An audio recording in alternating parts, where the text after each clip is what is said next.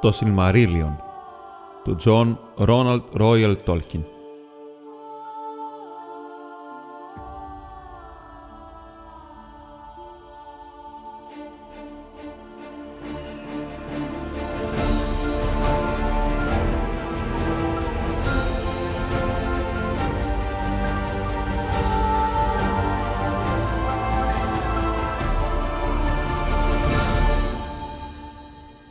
Κεφάλαιο 24 Το ταξίδι του Εαρέντιλ και ο πόλεμος της Οργής Ο λαμπρός Εαρέντιλ ήταν τότε άρχοντας των ξωτικών που είχαν εγκατασταθεί στις εκβολές του Σύριον και πήρε γυναίκα του την όμορφη Έλγουινγκ που του έκανε τον Έλδροτ και τον Έλδρος, που ονομάζονται μισοξωτικοί. Όμως ο Εαρέντιλ δεν μπορούσε να βρει ανάπαυση και τα ταξίδια του στις ακτές των δόθε χωρών δεν ανακούφιζαν την ανησυχία του. Δύο σκοποί ρίζωσαν στην καρδιά του που λειτουργούσαν σαν ένα στην επιθυμία του για την πλατιά θάλασσα και γι' αυτό γύρευε να ανοίξει πανιά να βγει να αναζητήσει τον Τούορ και την Ίντριλ που δεν γύριζαν πίσω. Και έκανε την σκέψη ότι ίσως έβρισκε την τελευταία ακτή και έφερνε πριν πεθάνει το μήνυμα των ξωτικών και των ανθρώπων στους Βάλαρ στην Δύση να αφήσουν τις καρδιές τους να νιώσουν νύκτο για τα βάσανα της Μέσης Γης. Ο Εαρέντιλ τώρα είχε γίνει στενός φίλος με τον Κίρνταν τον ναυπηγό που ζούσε στο νησί του Μπάλαρ με όσους από τον λαό του είχαν γλιτώσει από τη λαιλασία των λιμανιών του Μπρίθομπαρ και του Έγκλαρεστ. Με την βοήθεια του Κίρνταν, ο Εαρέντιλ ναυπήγησε το Βίγκυλοτ, το Αφρολούλουδο το πιο όμορφο από όλα τα πλοία των τραγουδιών. Χρυσά ήταν τα κουπιά του και λευκά τα ξύλα του, που προέρχονταν από τα δάση με τις σημείδες του Νίμπρεθιλ και τα πανιά του ήταν ασημένια σε το φεγγάρι. Στην οδή του Εαρέντιλ αναφέρονται πολλές περιπέτειές τους στα βάθη και σε απάτητους τόπους, σε πολλές θάλασσες και πολλά νησιά. Η Έλγουινγκ όμως δεν ήταν μαζί του και καθόταν καταλυπημένη στις εκβολές του Σύριον, ο Εαρέντιλ δεν βρήκε ούτε τον Τούορ ούτε την Ίντριλ, ούτε έφτασε ποτέ σε εκείνο το ταξίδι στις ακτές του Βάλινορ, νικημένος από τις σκιές και τα μάγια, κυνηγημένος από αντίθετους ανέμους, ώσπου η επιθυμία του για την Έλγουινγκ τον έκανε να γυρίσει στην πατρίδα στις ακτές του Μπελέριαντ. Και η καρδιά του του έλεγε να βιαστεί, γιατί μέσα από τα όνειρά του τον κυρίεψε ένας ξαφνικός φόβος, μήπως οι άνεμοι που ενάντια τους πάλευε πριν δεν τον φέρουν τώρα πίσω όσο γρήγορα το επιθυμούσε. Όταν λοιπόν έφτασαν οι πρώτες πληροφορίες των Μαέδρος πως η Έλγουινγκ ήταν ακόμη ζωντανή και πως ζούσε στις εκβολές του Σύριον έχοντας το Σίλμαριλ, μετανοώντας για ό,τι έκανε στον Τόριαθ, δεν έκανε καμιά ενέργεια. Αλλά με τον καιρό η γνώση του ανεκπλήρωτου όρκου τους γύρισε και βασάνιζε και αυτόν και τους αδελφούς του. Συγκεντρώθηκαν αφήνοντας τις περιπλανήσεις και τα κυνήγια τους και έστειλαν μηνύματα φιλία στα λιμάνια με αυστηρές όμως απαιτήσεις. Τότε η Έλγουιν και ο κόσμος του Σύριον δεν ήθελαν να παραδώσουν το πετράδι που είχε κερδίσει ο Μπέρεν και είχε φορέσει η Λούθιεν και που γι' αυτό ο όμορφος Δίωρ είχε σκοτωθεί. Και τώρα μάλιστα που ο Εαρέντιλ, ο άρχοντάς τους, έλειπε στην θάλασσα, γιατί πίστευαν ότι στο Σίλμαριλ οφειλόταν η γιατριά και η ευλογία που είχαν στα σπίτια τους και στα καράβια τους και έτσι τελικά έγινε η πιο σκληρή σφαγή ξωτικού από ξωτικό. Και αυτό ήταν το τρίτο και μεγαλύτερο κακό που έφερε ο καταραμένος όρκος. Γιατί όσοι από τους γιους του Φέανορ ζούσαν ακόμη, έπεσαν ξαφνικά πάνω στους εξόριστους της Γκοντόλιν και στα απομεινάρια του Ντόριαθ και τους εξόντωσαν.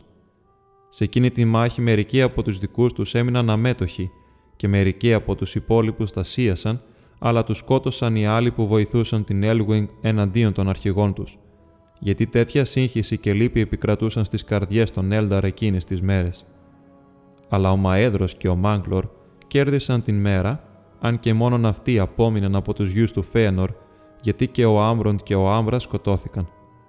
Ήταν πολύ αργά σαν έφτασαν βιαστικά τα πλοία του Κίρνταν και του Γκυλγκάλαντ του υψηλού βασιλέα για να βοηθήσουν τα ξωτικά του Σύριον και η Έλουινγκ και η γη τη είχαν φύγει.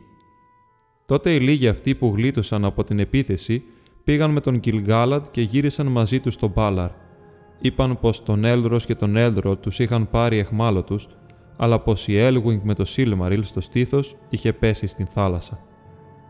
Έτσι ο Μαέδρος και ο Μάγκλορ δεν κέρδισαν το πετράδι. Αυτό όμως δεν χάθηκε, γιατί ο Ούλμος σήκωσε την Έλγουινγκ από τα κύματα και της έδωσε την όψη ενός μεγάλου λευκού πουλιού. Και καθώς πετούσε πάνω από τα νερά, αναζητώντας τον αγαπημένο της Εαρέντιλ, πάνω στο στήθος της έλαμπε σαν αστέρι το Σίλμαριλ. Και κάποια νύχτα ο Εαρέντιλ στο τιμόνι του καραβιού του την είδε να έρχεται προς το μέρος του σαν άστρο με παράξενη τροχιά πάνω από την θάλασσα, μια χλωμή φλόγα στα φτερά της καταιγίδας. Και τα τραγούδια λένε πως έπεσε από τον αέρα πάνω στα σανίδια του Βίνκιλοτ, λιπόθυμη, μισοπεθαμένη από την βιασύνη της, και ο Εαρέντιλ την πήρε στην αγκαλιά του. Το πρωί όμως με μάτια έκπληκτα είδε την γυναίκα του με τη δική της μορφή στο πλευρό του, με τα μαλλιά της στο πρόσωπό του καθώς κοιμόταν. Μεγάλη ήταν η λύπη του Εαρέντιλ και της Έλγουιν για την καταστροφή των λιμανιών του Σύριον και την εχμαλωσία των γιών τους και φοβήθηκαν πως θα τους σκότωναν, αλλά δεν έγινε έτσι.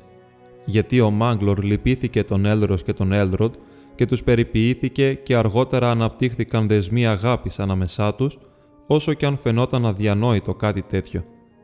Αλλά η καρδιά του Μάγκλορ είχε βαρεθεί και είχε κουραστεί από το βάρος του τρομερού όρκου. Όμως ο Εαρέντιλ δεν είδε να του μένει ελπίδα στους τόπους της Μέσης Γης και στράφηκε πάλι απελπισμένος και δεν πήρε τον δρόμο του γυρισμού, αλλά γύρεψε για άλλη μια φορά το Βάλινορ με την Έλγουινγκ στο πλευρό του. Στεκόταν τώρα τις περισσότερες φορές στην πλώρη του Βίγγιλοτ και το Σίλμαριλ βρισκόταν δεμένο στο μέτωπό του και το φως του συνεχώς μεγάλωνε όσο πλησίαζαν στη δύση. Και οι σοφοί έχουν πει πως ήταν η δύναμη του Ιερού Πετραδιού που τους βοήθησε να φτάσουν κάποτε στα νερά που κανένα πλεούμενο, εκτός από τον τελέρι, δεν ήξερε. Και έφτασαν στα μαγεμένα νησιά και ξέφυγαν από τα μάτια τους και μπήκαν στις θάλασσες με τις σκιές και πέρασαν τα σκοτάδια τους και είδαν το Τόλε Ρέσεα, το μοναχικό νησί, αλλά δεν καθυστέρησαν. Και τέλος έριξαν άγκυρα στον κόλπο του Έλνταμαρ και οι τελέροι είδαν να έρχεται το πλοίο από την Ανατολή και έμειναν κατάπληκτοι βλέποντας από μακριά το φως του Σίλμαριλ που ήταν πολύ μεγάλο. Τότε ο Εαρέντιλ, ο πρώτος από τους ζωντανούς ανθρώπους, πάτησε στις αθάνατες ακτές και εκεί μίλησε στην Έλγουινγκ και σε εκείνους που ήταν μαζί του, γιατί ήταν και οι τρεις ναυτικοί που είχαν διασχίσει όλες τις θάλασσες μαζί του. Φαλάθαρ, Έρελοντ και Αεράντιρ ήταν τα ονόματά τους. Και ο Εαρέντιλ τους είπε εδώ κανείς άλλος εκτός από μένα δεν θα πατήσει το πόδι του, μη τυχόν και προκαλέσετε την οργή των Βάλαρ. Εγώ όμως θα επομιστώ τον κίνδυνο αυτό μόνος μου για χάρη των δύο γενών. Αλλά η Έλγουινγκ απάντησε. Τότε οι δρόμοι μας θα χωρίσουν για πάντα, αλλά όλους τους κινδύνους που θα διατρέξεις θα τους περάσω κι εγώ επίσης. Και πήδησε στο λευκό αφρό και έτρεξε προς το μέρος του. Ο Εαρέντιλ όμως λυπήθηκε γιατί φοβόταν τον θυμό των αρχόντων της δύσης εναντίον του οποιοδήποτε θα τολμούσε να σπάσει την απομόνωση του Άμαν. Και εκεί αποχαιρέτησαν τους συντρόφους του ταξιδιού τους και χωρίστηκαν από αυτούς για πάντα. Τότε ο Εαρέντιλ είπε στην Έλγουινγκ «Περίμενε με εδώ, γιατί μόνο ένας μπορεί να φέρει το μήνυμα που είναι γραφτό μου να μεταφέρω». Και ανηφόρησε μονάχος προς το εσωτερικό και έφτασε στην Καλασύρια και του φάνηκε άδεια και σιωπηλή. Γιατί όπως ο Μόργοθ και οι Ουγγόλιαν είχαν έρθει αιώνες πριν, έτσι και τώρα ο Εαρέντιλ είχε έρθει σε ώρα γιορτής και σχεδόν όλα τα ξωτικά είχαν πάει στην Βάλιμαρ ή ήταν συγκεντρωμένα στα δώματα του Μάνουε στο Τανίκου Έτιλ και πολύ λίγα είχαν μείνει να φρουρούν τα τείχη του Τύριον. Ήταν όμως μερικοί που τον είδαν από μακριά, καθώς και το μεγάλο φως που κρατούσε και έτρεξαν βιαστικά στην Βάλιμαρ. Και ο Εαρέντιλ ανέβηκε τον μεγάλο λόφο του Τούνα και τον βρήκε γυμνό. Και μπήκε στους δρόμους του Τύριον και τους βρήκε άδειους. Και η καρδιά του ήταν βαριά, γιατί φοβήθηκε πως κάποιο κακό είχε βρει ακόμη και το ευλογημένο βασίλειο. Περπατούσε στους έρημους δρόμους του Τύριον και η σκόνη στα ρούχα και τα παπούτσια του ήταν διαμαντόσκονη και έλαμπε και γυαλοκοπούσε καθώς ανέβαινε τις μεγάλες λευκές σκάλες. και φώναζε δυνατά σε πολλές γλώσσες ανθρώπων και εξωτικών, αλλά δεν υπήρχε κανείς να το απαντήσει. Γι' αυτό στο τέλος γύρισε πίσω κατά την θάλασσα, αλλά εκεί που έπαιρνε τον δρόμο για την παραλία, κάποιος που στεκόταν πάνω στον λόφο του φώναξε με μεγάλη φωνή και του είπε «Χαίρε, Εαρέντιλ, εσύ που από όλους τους ναυτικούς είσαι ο πιο ξακουστός. Εσύ που ενώ σε περιμέναμε ήρθες χωρίς να το πάρουμε είδηση. Εσύ που ποθούσαμε τον ερχομό σου και ήρθες όταν είχαμε απελπιστεί. Χαίρε, Εαρέντιλ, εσύ που μεταφέρεις τον πριν τον ήλιο και τη σελήνη φως. Εσύ που είσαι το αγλάισμα των παιδιών της γης, άστρο στο σκοτάδι, κόσμημα το ηλιοβασίλεμα, ακτινοβόλος στην αυγή.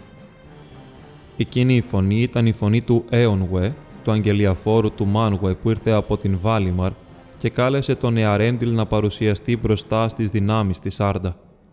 Και ο Εαρέντιλ πέρασε στο Βάλινορ και στα δώματα της Βάλιμαρ και ποτέ ξανά δεν πάτησε το πόδι του στην γη των ανθρώπων. Τότε οι Βάλαρ έκαναν σύσκεψη όλοι μαζί και κάλεσαν τον Ούλμο από τα βάθη της θάλασσας και ο Εαρέντιλ στάθηκε μπροστά τους και παρέδωσε το μήνυμα των δύο γενών. Άφεση ζήτησε για τους Νόλντορ και ήκτο για τα μεγάλα τους βάσανα και έλεος για τους ανθρώπους και τα ξωτικά και βοήθεια στην ανάγκη τους. Και η παράκλησή του εισακούστηκε. Και λέγεται ανάμεσα στα ξωτικά ότι αφού έφυγε ο Εαρέντιλ, αναζητώντας την Έλγουινγκ τη γυναίκα του, ο Μάντος μίλησε σχετικά με την τύχη του και είπε «Επιτρέπεται άνθρωπος νητός να πατήσει τη γη των αθανάτων και να ζήσει» αλλά ο Ούλμο απάντησε «Γι' αυτόν το λόγο γεννήθηκε στον κόσμο. Και πες μου, είναι ο Εαρέντιλ γιος του Τούορ της γενιάς του Χάντορ ή γιος της Σύντριλ της θυγατέρας του Τούργον από τον ξωτικό οίκο του Φίνγουε». Και ο Μάντος απάντησε «Το ίδιο και οι Νόλντορ που πήγαν με την θέλησή τους στην εξορία δεν επιτρέπεται να γυρίσουν εδώ». Αλλά όταν μίλησαν όλοι, ο Μάνουε ανακοίνωσε την απόφασή του και είπε «Στην υπόθεση αυτή σε μένα έχει δοθεί η εξουσία να κρίνω. Ο κίνδυνος τον οποίον τόλμησε από αγάπη για τα δύο γέννη δεν θα πλήξει τον Εαρέντιλ ούτε την γυναίκα του την Έλγουινγκ που διακινδύνευσε χάρη στην αγάπη της γι' αυτόν. Όμως δεν θα περπατήσουν ποτέ πια ανάμεσα στα ξωτικά και τους ανθρώπους στις εξώτερες χώρες. Και αυτή είναι η απόφασή μου σχετικά με αυτούς στον Εαρέντιλ και την Έλγουινγκ και στα παιδιά τους δίνω την άδεια στον καθένα ξεχωριστά να διαλέξουν ελεύθερα με ποιο γένος θα δέσουν την μοίρα τους και με ποιο γένος θα κρυθούν. Όταν λοιπόν ο Εαρέντιλ απουσίασε για πολύ καιρό, η Έλγουινγκ φοβήθηκε την μοναξιά και καθώς πλανιόταν στην άκρη της θάλασσας, πλησίασε το Αλκουαλόντε όπου βρισκόταν ο στόλος των Τελέρι. Εκεί οι τελέροι έγιναν φίλοι της και άκουγαν τις ιστορίες της για τον Ντόριαθ και την Κοντόλιν και τα βάσανα του Μπελέριαντ και πλημμύρισαν ήκτο και δέος.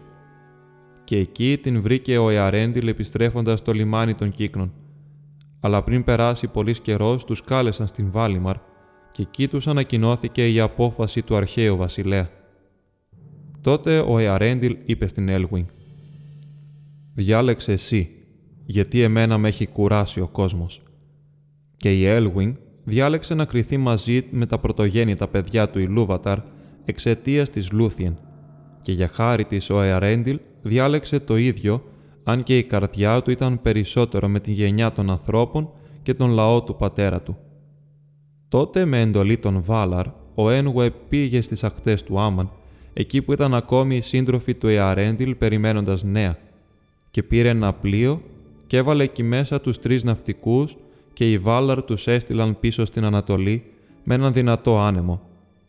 Αλλά το Βίγγυλο το πήραν και το καθαγίασαν και το πέρασαν από το Βάλινορ και το πήγαν στην άκρη του κόσμου. Και εκεί το πέρασαν από την πόρτα της νύχτας και το σήκωσαν ψηλά στους ουράνιους ωκεανούς. Αυτό το πλοίο τώρα το έκαναν όμορφο και θαυμαστό και το γέμισαν με μια φλόγα που τρεμόπαιζε, καθαρή και λαμπερή. Και ο εαρέντιλο ναυτικός καθόταν στο πιδάλιο, αστραφτερός από την σκόνη των ξωτικοπετραδιών, και το Σίλμαριλ ήταν δεμένος στο μέτωπό του. Με εκείνο το πλοίο ταξίδευε μακριά, ως τα Άναστρα Χάι, αλλά πιο συχνά ήταν ορατός στην αυγή το απόβραδο να στράφτει στην Ανατολή ή την Δύση του ήλιου, καθώς γύριζε στο Βάλινορ από ταξίδια πέρα από τα όρια του κόσμου. Σε εκείνα τα ταξίδια η Έλουινγκ δεν πήγαινε, γιατί δεν άντεχε τα παγωμένα και απάτητα χάη και αγαπούσε περισσότερο την γη και τους μυρωμένους ανέμους που φύσουν στην θάλασσα και στους λόφους. Γι' αυτό της έκτισαν ένα λευκό πύργο στα βόρεια, στα όρια της διαχωριστικής θάλασσας. Και εκεί κατά καιρούς πήγαιναν όλα τα θαλασσοπούλια της γης. Και λέγεται πως η Έλουινγκ έμαθε τις γλώσσες των πουλιών που κάποτε είχε και αυτή πάρει τη μορφή τους και της δίδαξαν πώς να πετάει και τα φτερά της ήταν λευκά και ασημόγκριζα. Και πότε πότε, όταν ο Εαρέντιλ γυρίζοντας πλησίαζε πάλι την Άρντα, εκείνη πήγαινε πετώντας να τον συναντήσει, έτσι όπως είχε πετάξει πολύ παλιά, όταν είχε εσωθεί από την θάλασσα. Τότε όσοι είχαν κοφτερή ματιά από τα ξωτικά που ζούσαν στο μοναχικό νησί, την έβλεπαν σαν λευκό πουλί, λαμπερό, ρόδινο στο φως του δειλινού, να ανεβαίνει πετώντας όλο χαρά να χαιρετήσει τον ερχομό του Βίγγυλον στο λιμάνι. Όταν λοιπόν ξεκίνησε για πρώτη φορά το Βίγγυλο να ανοίξει πανιά στις ουράνιες θάλασσες, σηκώθηκε απρόσμενα, αστραφτερό και φωτεινό. Και ο κόσμος της μέσης γης το είδε από μακριά και απόρρισε. Και το πήραν για καλό ιονό και το ονόμασαν Γκυλέστελ, το άστρο της μεγάλης ελπίδας. Και όταν αυτό το καινούριο αστέρι φάνηκε το βράδυ, ο Μαέδρος είπε στον αδελφό του τον Μάγκλορ. «Αυτό που λάμπει τώρα στην Δύση δεν είναι ένα Σίλμαριλ». Και ο Μάγκλορ απάντησε. «Αν αυτό που είδαμε να πέφτει στην θάλασσα είναι στα αλήθεια το Σίλμαριλ, που σηκώνεται τώρα με την δύναμη των Βάλαρ, ας χαρούμε, γιατί τώρα η δόξα του είναι ορατή από πολλούς και είναι και ασφαλισμένο από κάθε κακό. Τότε τα αξωτικά κοίταξαν ψηλά και έπαψαν να είναι απελπισμένα αλλά ο Μόργκοθ γέμισε αφιβολία.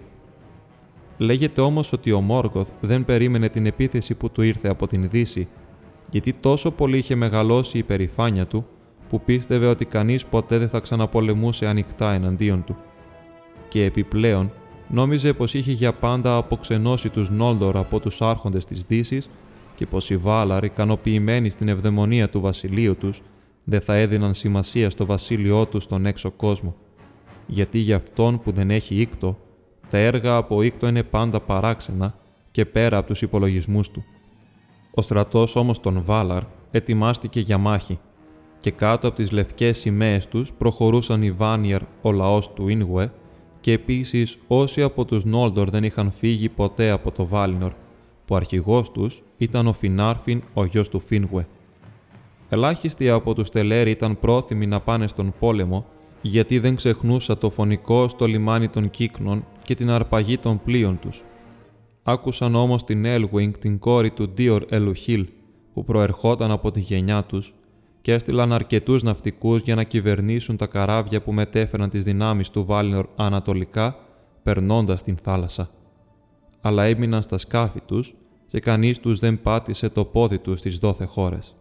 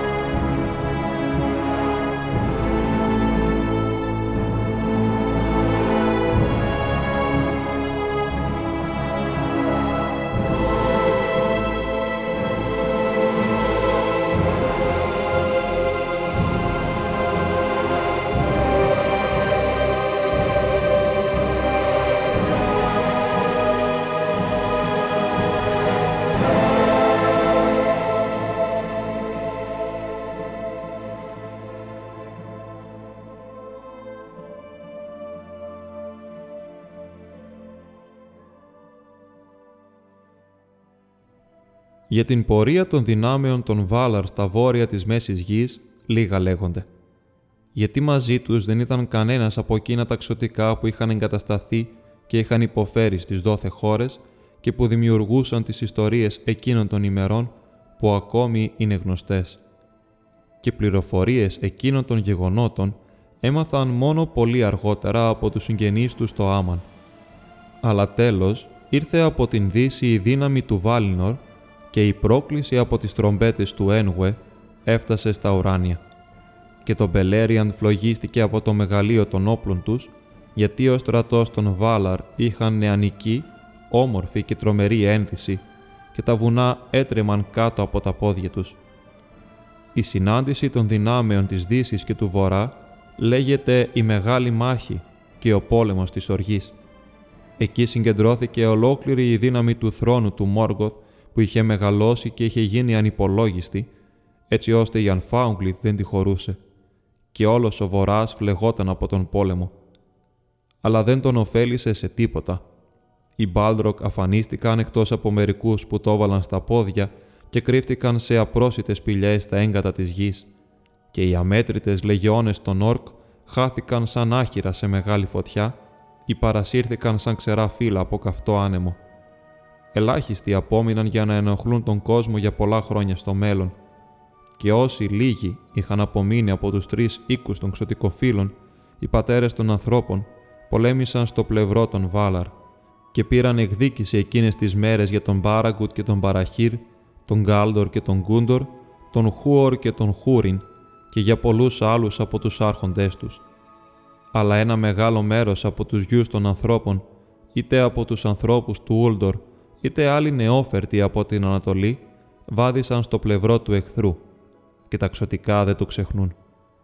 Τότε βλέποντας ότι οι στρατιές του έχαναν και η δύναμή τους σκόρπιζε, ο Μόργοθ δηλίασε και δεν τόλμησε να βγει μπροστά ο ίδιος, αλλά εξαπέλυσε εναντίον των εχθρών του την τελευταία απελπισμένη επίθεση που είχε ετοιμάσει. Από τα έγκατα της Άγμαν πετάχτηκαν οι φτερωτοί δράκοι που δεν τους είχαν ξαναδεί. Και τόσο ξαφνική και καταστροφική ήταν η επίθεση αυτού του φτερωτού σώματος, που οι δυνάμεις των Βάλαρ υποχώρησαν, γιατί ο ερχομός των δράκων συνοδευόταν από βροντές και αστραπές και καταιγίδα φωτιάς. Αλλά ήρθε ο Εαρέντι λάμποντας όλο φλόγα και γύρω από το Βίγγυλοτ ήταν συγκεντρωμένα όλα τα μεγάλα πουλιά του ουρανού με αρχηγό τους τον Θορόντορ. Και η μάχη γινόταν στον αέρα μια ολόκληρη μέρα και μια σκοτεινή νύχτα αφιβολίας.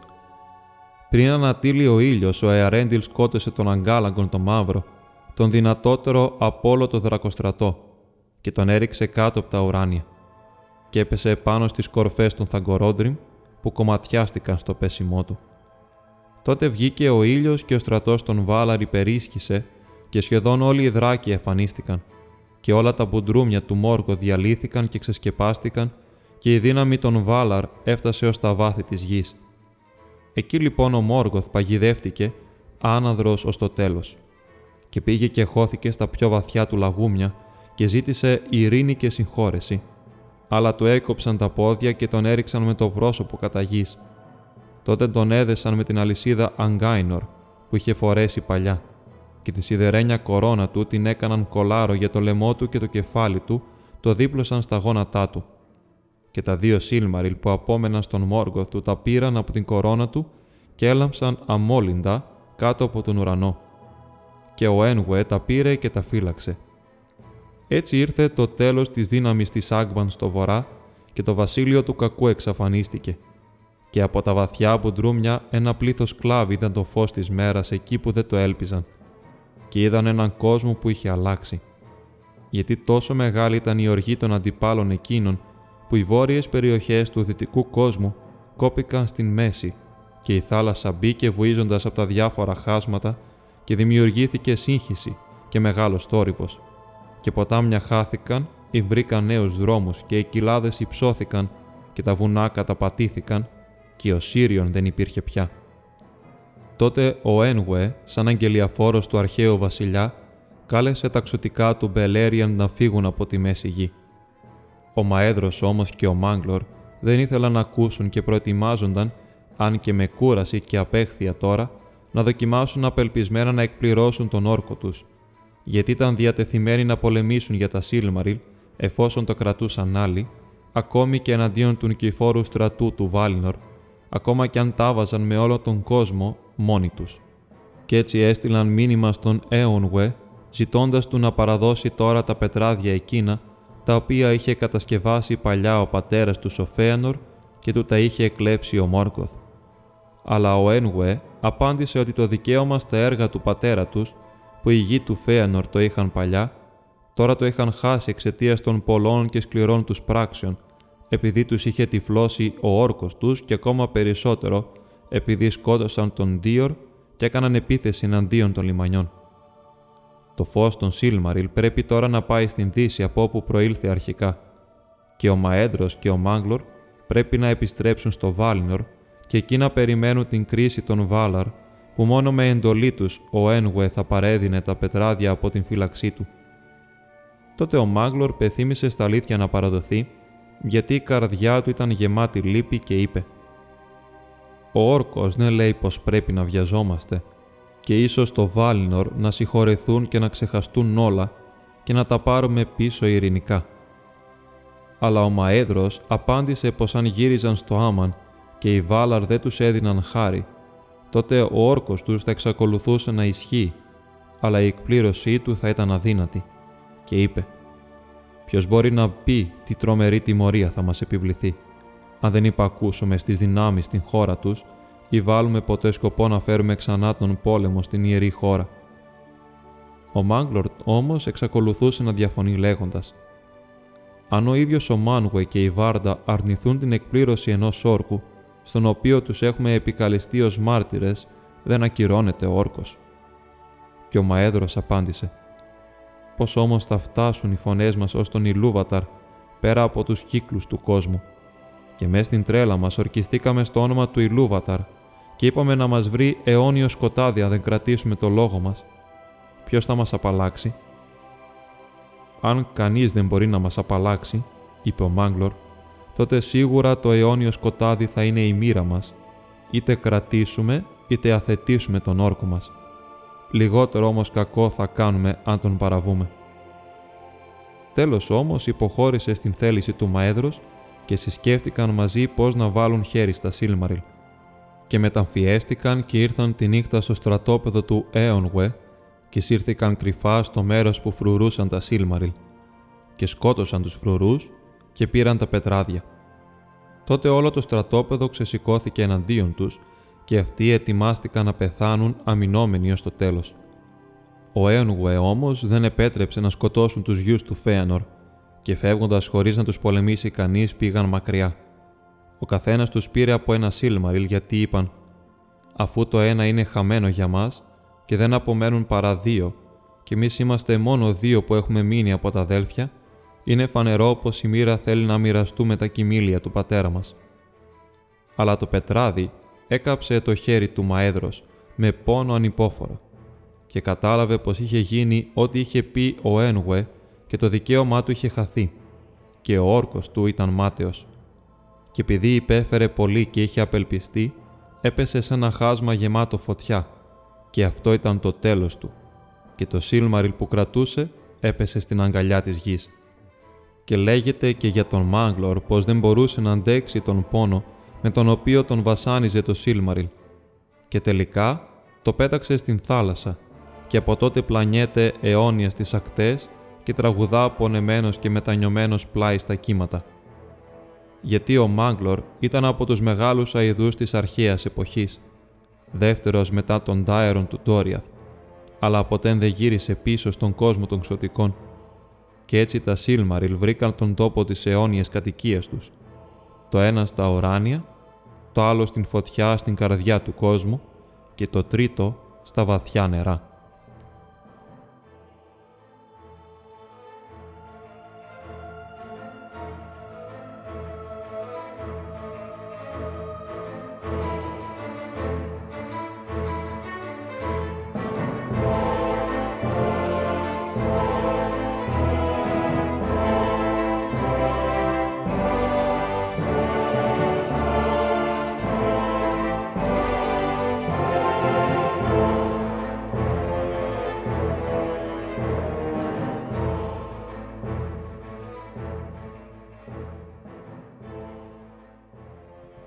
Εκείνες τις μέρες ναυπηγήθηκαν πολλά πλοία στις ακτές της Δυτικής θάλασσας και από εκεί, σχηματίζοντας πολλούς τόλους, οι Έλνταρ άνοιξαν πανιά για την Δύση και δεν γύρισαν ποτέ πίσω στους τόπους του θρήνου και του πολέμου. Και οι Βάνιαρ με τα άσπρα τους λάβαρα γύρισαν θριαμβευτικά στο Βάλινορ, αλλά η χαρά της νίκης τους ήταν λειψή, γιατί γύριζαν χωρίς τα Σίλμαριλ από την κορώνα του Μόργκοθ και ήξεραν πως εκείνα τα πετράδια δεν υπήρχε περίπτωση να βρεθούν ή να συγκεντρωθούν ξανά, εκτός κι αν ο κόσμος διαλυόταν και γινόταν από την αρχή. Και όταν ήρθαν στη δύση τα ξωτικά του Μπελέριαντ, εγκαταστάθηκαν στο Τόλε Ρέσεα, το μοναχικό νησί, που βλέπει και στην Ανατολή και στη Δύση. Από εδώ μπορούσαν να έρθουν και στο Βάλινορ. Έγιναν πάλι δεχτοί στην αγάπη του Μάνουε και οι Βάλαρ τους συγχώρεσαν. Και οι Τελέροι συγχώρεσαν το αρχαίο κακό και η Κατάρα λύθηκε. Δεν ήταν όμως όλα τα ξωτικά πρόθυμα να εγκαταλείψουν τις εξώτερες χώρες όπου για τόσους αιώνες είχαν υποφέρει και είχαν ζήσει και κάποιοι καθυστέρησαν για πολλούς αιώνες στην Μέση Γη. Ανάμεσά τους ήταν ο Κίρνταν ο ναυπηγός και ο Κέλεμπορν του Ντόριαθ με την Καλάντριελ την γυναίκα του, που μόνη απόμεινε από εκείνους που ήταν επικεφαλής των Όλντορ στην εξορία στο Μπελέριαντ. Στην Μέση Γη έμεινε επίσης ο Γκυλγκάλαντ, ο υψηλός βασιλέας, και μαζί του ήταν ο Έλροντ ο Μισοξωτικός, που διάλεξε και το επιτράπηκε να συμπεριληφθεί στους Έλνταρ. Ο αδελφός του όμως ο Έλδρος διάλεξε να μείνει με τους ανθρώπους. Και μόνο από αυτούς τους αδελφούς έχει μεταφερθεί στους ανθρώπους το αίμα των πρωτογέννητων και η κληρονομιά των ιερών πνευμάτων που υπήρχαν πριν την Άρντα, γιατί ήταν οι γιοι της Έλγουινγκ, κόρης του Ντίορ, γιου της Λούθιεν, που ήταν παιδί του Θίγκολ και της Μέλιαν. Και ο πατέρας του ο Εαρέντιλ ήταν ο γιος της Ίντριλ Κελεμπρίνταλ, κόρης του Τούργον της Γκοντόλιν αλλά τον Μόργοθ οι Βάλαρ τον πέταξαν έξω από την πόρτα της νύχτας, πέρα από τα τείχη του κόσμου στο άχρονο κενό. Και έβαλαν μόνιμη φρουρά πάνω σε εκείνα τα τείχη και ο Εαρέντιλ αγρυπνά από τις επάλξεις του ουρανού. Όμως τα ψέματα που ο Μέλκορο πανίσχυρος και καταραμένος, ο Μόργοθ Μπαούγκλιρ, η δύναμη του τρόμου και του μίσους, έσπηρε στις καρδιές των ξωτικών και των ανθρώπων, είναι σπόρος που δεν πεθαίνει και δεν μπορεί να καταστραφεί. Και κατά καιρούς ξεφυτρώνει και κάνει μαύρα φρούτα ακόμη και στις πιο έσχατες μέρες. Εδώ τελειώνει το Σιλμαρίλιον. Και αν από τα υψηλά και τα ωραία περνά στο σκοτάδι και την καταστροφή, αυτή ήταν από παλιά η μοίρα της πυλωμένης Σάρδα. Και αν πρόκειται να υπέλθει κάποια αλλαγή και επανορθωθεί η σπήλωση, ο Μάνουε και η Βάρντα μπορεί να το γνωρίζουν αλλά αυτό δεν το έχουν αποκαλύψει και δεν έχει δηλωθεί στις προφητείες του Μάντος.